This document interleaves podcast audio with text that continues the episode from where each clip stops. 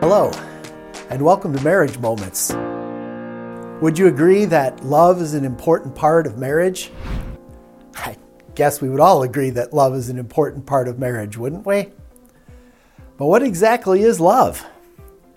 It's kind of hard to define, isn't it? Well, God talks to us about His love for us in Romans 5 8, and He tells us this. He says, But God demonstrates His own love for us in this, that while we were still sinners, Christ died for us. You notice what the passage didn't say.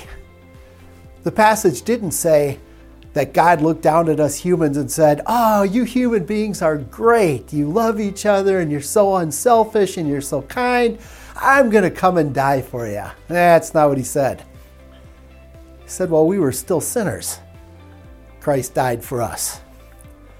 In other words, God looked at us humans and said, Ugh, you lie and you cheat and you steal and you're selfish and you don't put me in first place in your life and on and on and on. I'm going to come and die for you. In other words, God took the lead in loving.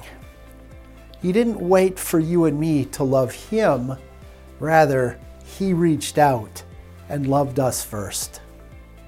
Husbands, wives, do that in your marriage.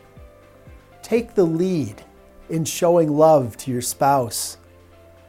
Oh, I bet at times it may be hard, but it's also worth it because when you do, you're reflecting the love of God Himself.